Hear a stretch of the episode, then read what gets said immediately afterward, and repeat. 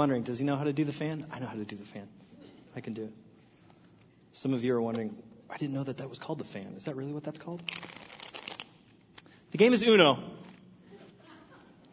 And uh, before we get going, does anyone want to? Uh, well, does anyone want a chance to win a gift card to Woods Coffee? Uh, okay. Um, so you're gonna pick a color.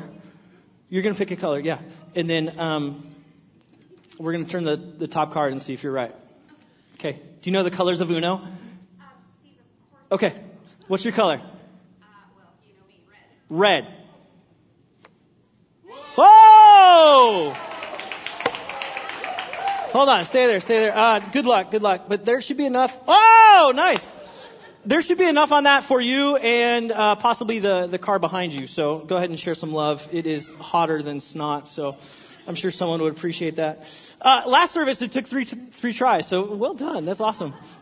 Or my shuffling is terrible, one of the two.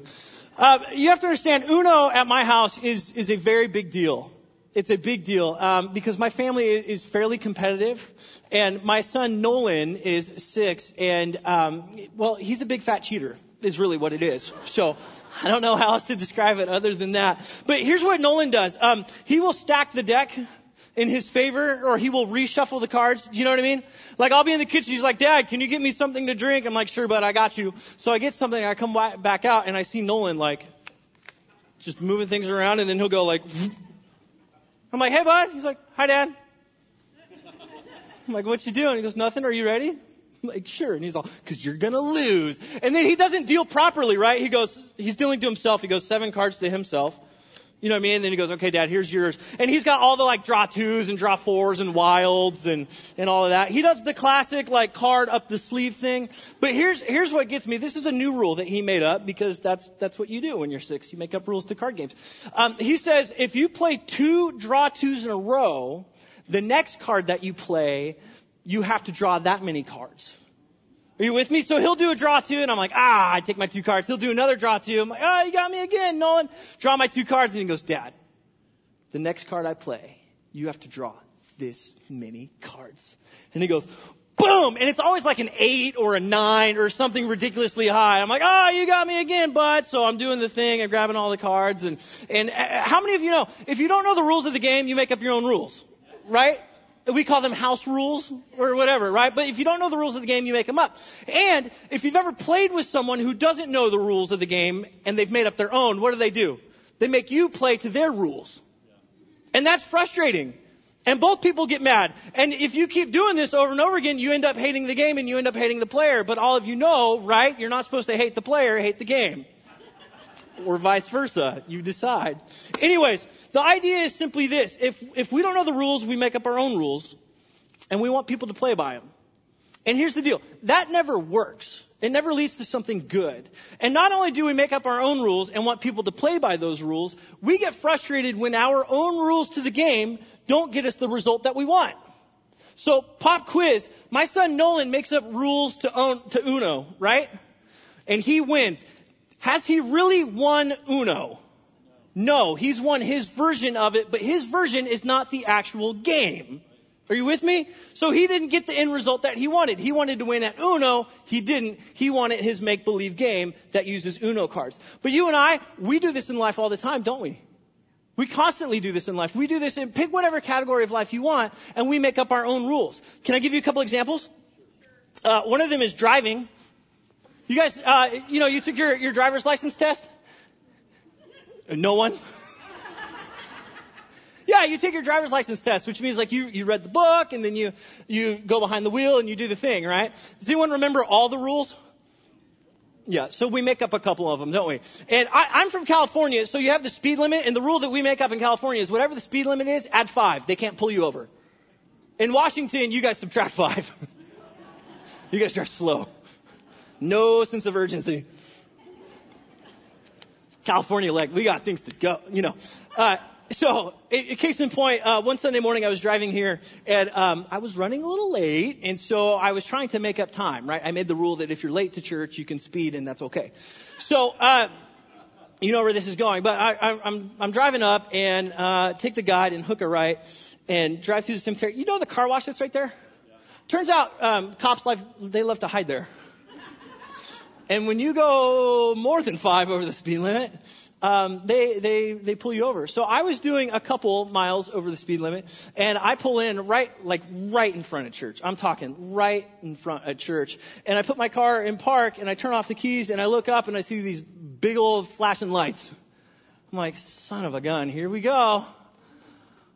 And I was preaching that morning. so I did what all of you do.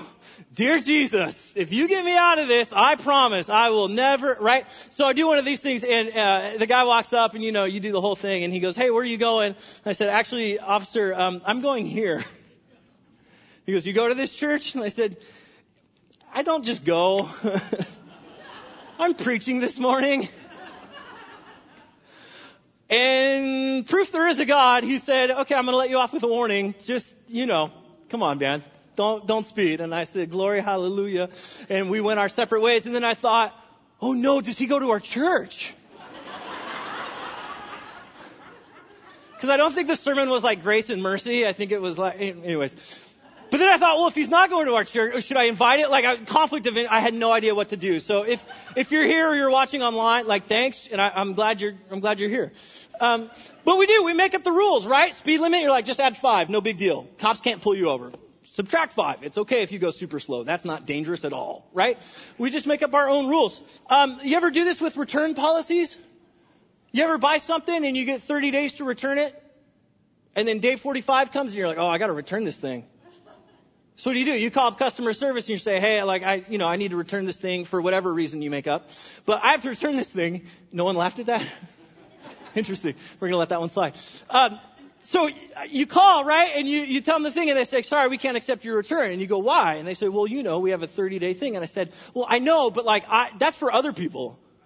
Do you know what I mean? Like, I'm the exception to this rule. I just made this up. I'm entitled. I want my way. I'm selfish. So I need you to do this. Because after all, the customer is always right. And they say, but sir, you entered into a contractual agreement. It's a 30 day policy. I, you can't return it. We can't accept it and refund your money back. This, this is what it is. And I say, you don't understand. As I'm making up the rules, trying to get my own specific outcome.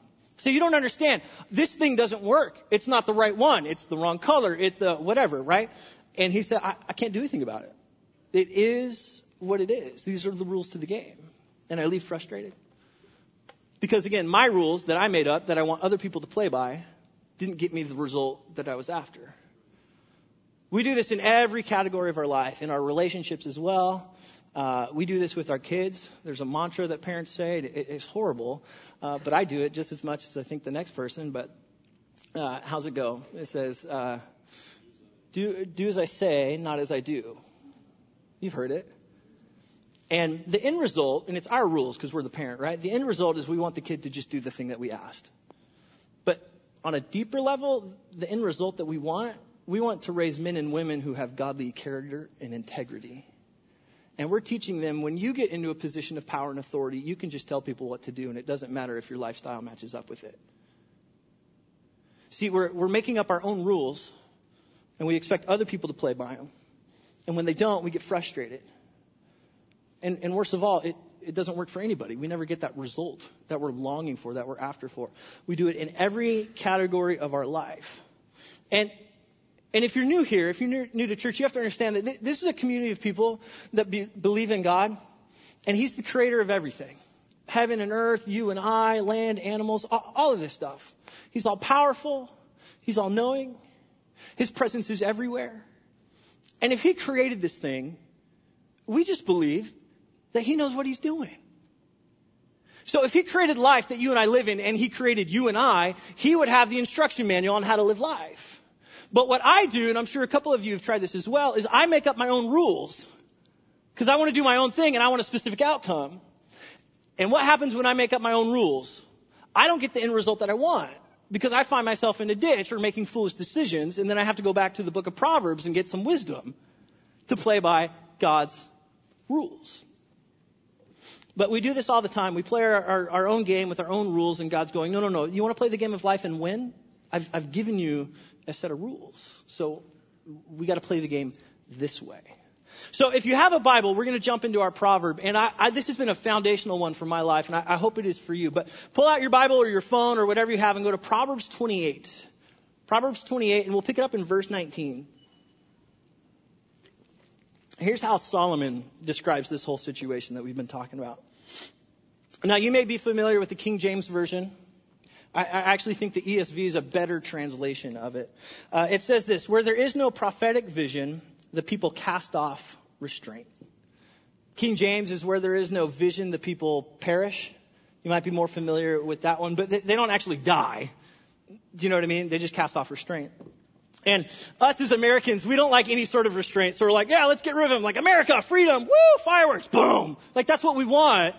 You can't tell me what to do. I'm an American. I'm free. But I'm telling you, like that mindset is very dangerous. That's not actually freedom. That's chaos.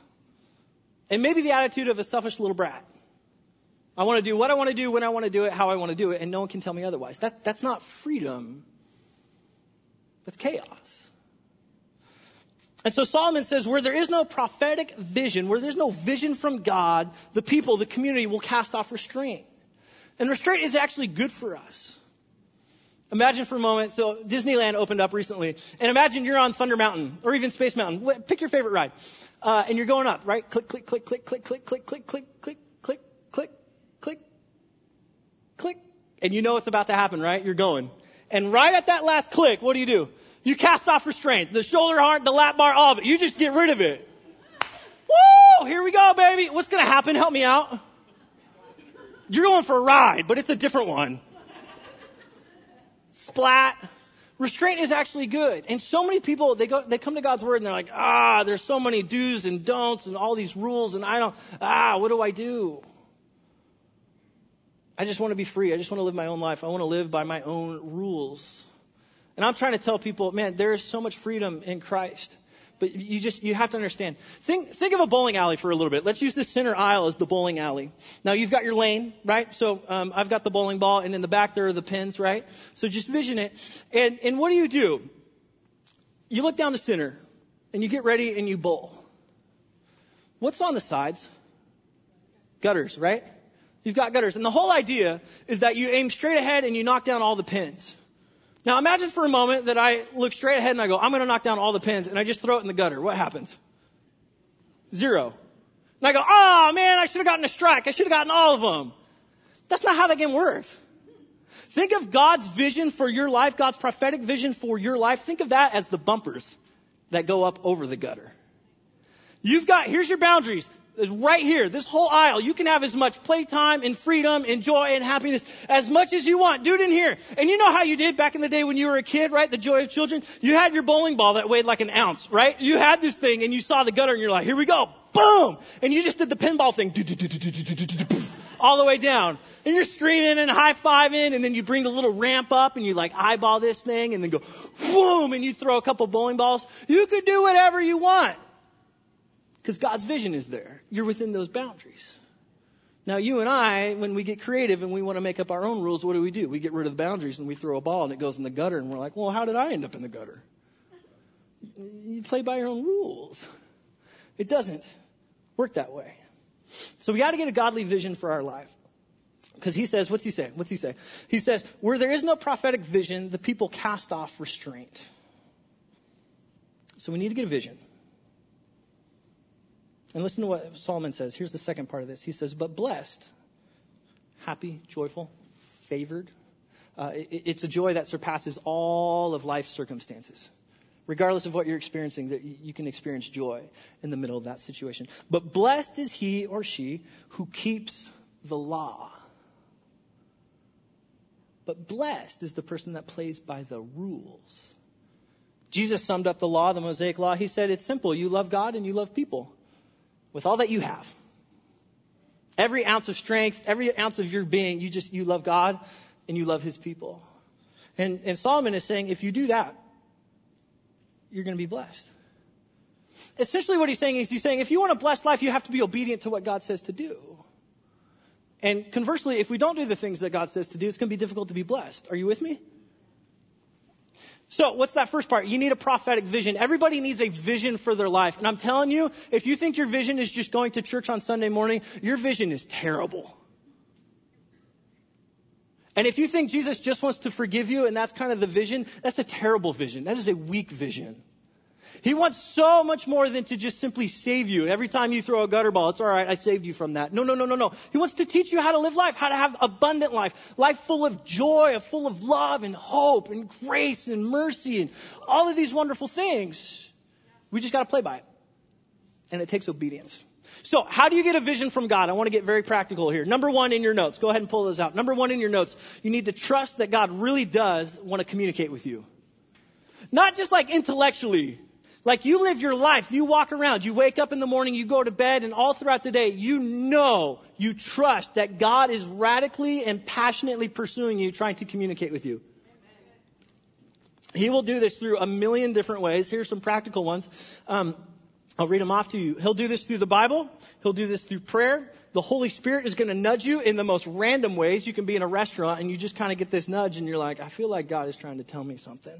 Um, or you're in the car driving and a song comes up on the radio, Christian or non, and it just speaks to your soul, right? The Holy Spirit can use some of that stuff. Um, dreams and actual visions, yes. Uh, worship and praise. You ever been singing a song in church and you just feel God moving on your heart? Happens all the time. Uh, sermons, um, simple conversations with other people. He does this throughout creation as you're walking around in nature. Not today. This is more like a, a depiction of hell, but you, you know. Sorry.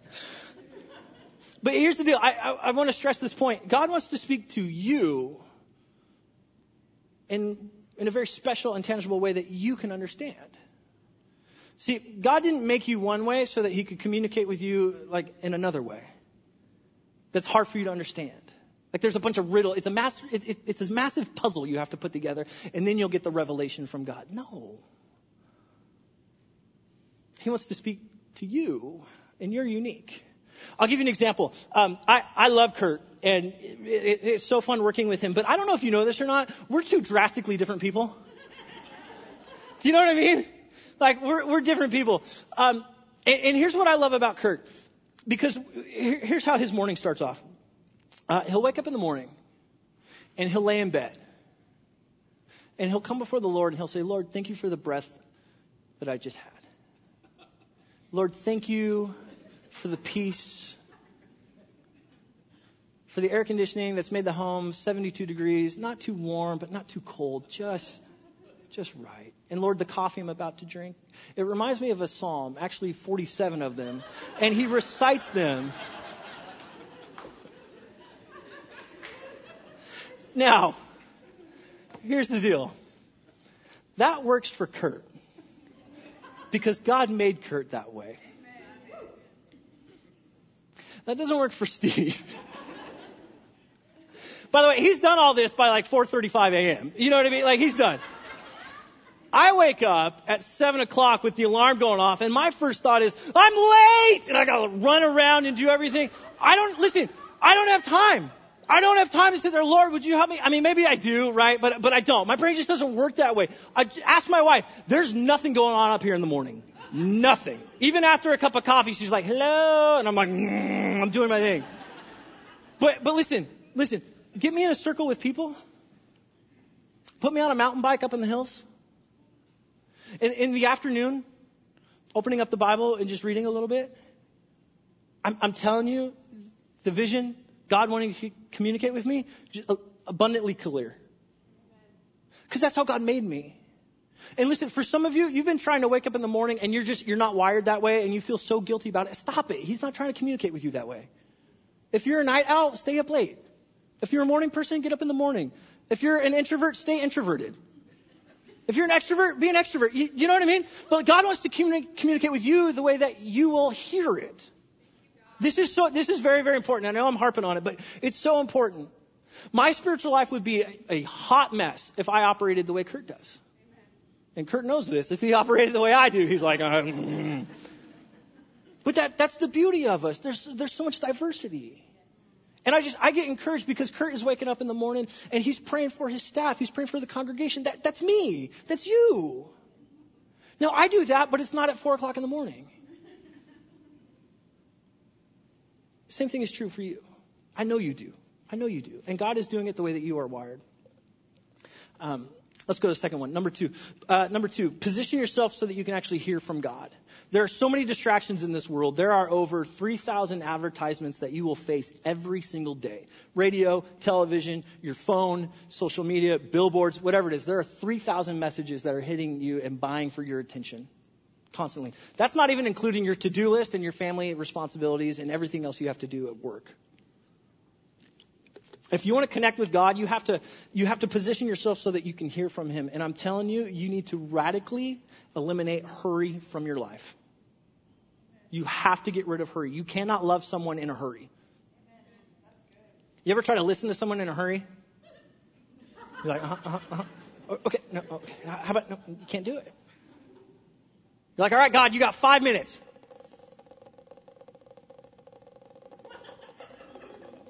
Okay, I'm off. I don't know why God doesn't speak to me because again, our rules, our timetable. He goes, no, no, no, no, I'm not playing that game. There's a different game. I want to give you some help and take out your phones and take pictures. I don't have time to walk through all of these things, but uh, I, I want to give you some help. There's a book by Richard Foster called Celebration of Discipline.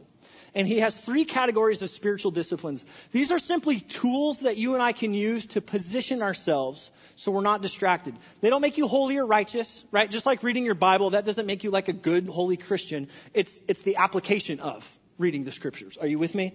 So same thing with these tools. You're not a spiritual person because you did one of these things. You're a spiritual person because you've communicated and connected with God. And this was a tool to help. Okay, so let me very quickly, I'll go through these. Um, the first one are the inward disciplines. These are meditation, prayer, fasting, and Bible study. These are things that you do on your own. Meditation, think, um, read a passage and just let it dwell in your mind all day long. All day long. Prayer, you, you know prayer, we do this. Fasting, going without food. Every time your tummy goes and gurgles or whatever, um, that's a reminder, okay, God is my provider. I can, I can focus on Him. My stomach does not drive my life. It is Jesus who does this, right? Bible study, actual Bible study, not a devotion, but really digging into the scriptures. You have outward disciplines. Those were internal. These are all outward. Um, living a life of simplicity, of solitude. There's one for extroverts. That is so difficult for me, which is probably why I need to do it. Submission, not having to have my way all the time serving people. By the way, these are all things that Jesus did. You've got corporate disciplines as well. These are things that we do as a church, right? You've got confession, you've got worship, guidance, which is biblical wisdom. It's kind of what we're, we're doing here, um, and celebration. These are just tools that will help you position yourself to hear from God. Because, like I said, there's so many distractions in the world. And number three in your notes, lastly, simply this you need to act on God's vision with faith. Act on God's vision with faith. This is, this is trust. This is confidence. This is what faith is. Um, he's going to give you a vision, and you need to actually do it. If you're like me, he'll give me a vision that says, Steve, go this way. And I'm like, yeah, but God, I want this thing. he goes, no, no, I didn't give you a vision for that. I gave you a vision for this. I need you to do, focus on this. I can remember in college being like, Lord, would you just, you know, I, I think I'm ready. Would you show me, show me that woman I'm going to marry? I want, I want to meet her and like, oh Lord, just, I'm ready. Let's go. Let's do this thing. And then the Holy Spirit going, Steve, you got to work on your patience. And I go, okay, I'm ready, God. What's the vision? Show me the woman. He says, no, you got to work on your patience. And I say, okay, I think I'm done. Ready. Let's go, God. He goes, no, no, no, you need to work on your patience. And I go, God, that's not the prayer. He goes, listen, Steve, if you don't, if you don't figure out this patience thing now, you're going to destroy your marriage. Sometimes, friends, listen, sometimes the thing that we were praying for, God will not give it to us now. He's got to work something out in our soul and our character over here so that when we get the thing we're praying for, we don't screw it up. But the only way you and I can hear from God and catch that vision is if we take time to position ourselves to do it. I want to read just the very beginning of James chapter 1 verse 22. It says, "Don't merely listen to the word, that's what we do here at church, and deceive yourselves. Do what it says." Friends, the blessing is found in the doing. It is the obedience. That's where we get the vision from God. Now, as, as we wrap up, I want to give you five, and I'll go quick, but five practical visions that I think God may want, may want to be communicating to all of us. So I, I want to invite the band to come on up, and you can put your notes away, and I want you to just, just, just focus in. Just, just look. Look up here and just listen. Because I believe in this moment, and don't go, don't get hurt. You got nowhere to go. It's hotter than snot outside, right? You're going to camp out in here anyways. But listen, listen. In this moment, don't rush this moment. Don't rush it. The temptation is to rush. I know. But I'm going to give you five areas of life that I think God may be speaking to you and wanting to give you a vision. He may want to communicate with you in this area of your life. And let's not miss it. So, the first area, and, and these are just found in the Bible. If you want a vision from God, I suggest start reading your Bible. That's a great beginning point. So the first one, I want to talk to those of you who are married. Maybe the vision for your marriage is simply this. It's found in Ephesians 5:21. Submit to one another out of reverence for Christ. Maybe for you and your marriage and your love for your spouse, it's it, it's no longer Maybe you stop trying to get your own way and you submit to them. It's husbands submitting to wives, wives submitting to husbands. It's, it's men and women out serving one another. And maybe, maybe that's the vision that God wants to speak to you for your marriage. Maybe for some of you in a job, it's just a job. And you're burnt out. Colossians chapter 3, verse 23 through 24 says, Whatever you do, work at it with all your heart as working for the Lord, not for human masters, since you know that you will receive an inheritance from the Lord as a reward. It is the Lord Christ you are serving. And maybe for you, when you show up to the office on Monday, the vision that you need to have for your life is that I'm doing this unto the Lord. And I'm going to make him proud. Maybe another category is your finances. 2 Corinthians 9 7 says this Each of you should give what you have decided in your heart to give, not reluctantly or under compulsion, for God loves a cheerful giver. Maybe for some of you, your finances have been in control of your life and you have not been in control of your finances. And God wants to give you some freedom from that. And simply say, hey, in my kingdom, there's an abundance. You can give and you will not run out. Don't rely on all your earthly possessions and on your money to sustain you and to give you life. No, no, no, no, no. Rely in Jesus. Maybe that's a vision for some of you. It's, it's found in the generosity. Number four, in your thoughts, maybe it's the vision for your mind that you need to start thinking differently. Philippians 4 8 says this Finally, brothers and sisters, whatever is true, whatever is noble, whatever is right, whatever is pure, whatever is lovely, whatever is admirable, if anything is excellent or praiseworthy, think about such things. Maybe tonight when the kids go to bed and the house is quiet, you put your phone away, you turn off Netflix, and you say, Speak, Lord. And you carve out time. Maybe it's that conversation with your spouse that you've been putting off for a long time. It's a phone call to your parents. It's something, but you've created a moment there where God can speak to you and give you a vision. And you start thinking positive things. You start thinking things that are heavenly, that are good and you get out of the depression, the confusion, the anxiety, and the chaos. And then the last one is simply this the vision for your relationship with Jesus. He's got one for you. Do you have one? I can't give you a verse. This is your assignment this week. As you go throughout the week, God wants to speak to you in a way that you can hear and understand.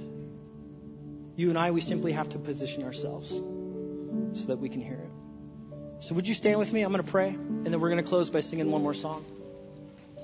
Lord, I pray that we would be your people. That we would do our best to eliminate distraction and hurry from our life, and we would focus it on you. And the vision that you give us, corporately, yes, as a church, but also uniquely and individually. God, would we be faithful in carrying those things out? And when we do, would we find the freedom that you have promised each and every one of us? Speak, Lord, your people have gathered. We want to hear from you, and we want to leave this place changed. We pray this in Christ's name. And everybody said, Amen. Let's sing one more song.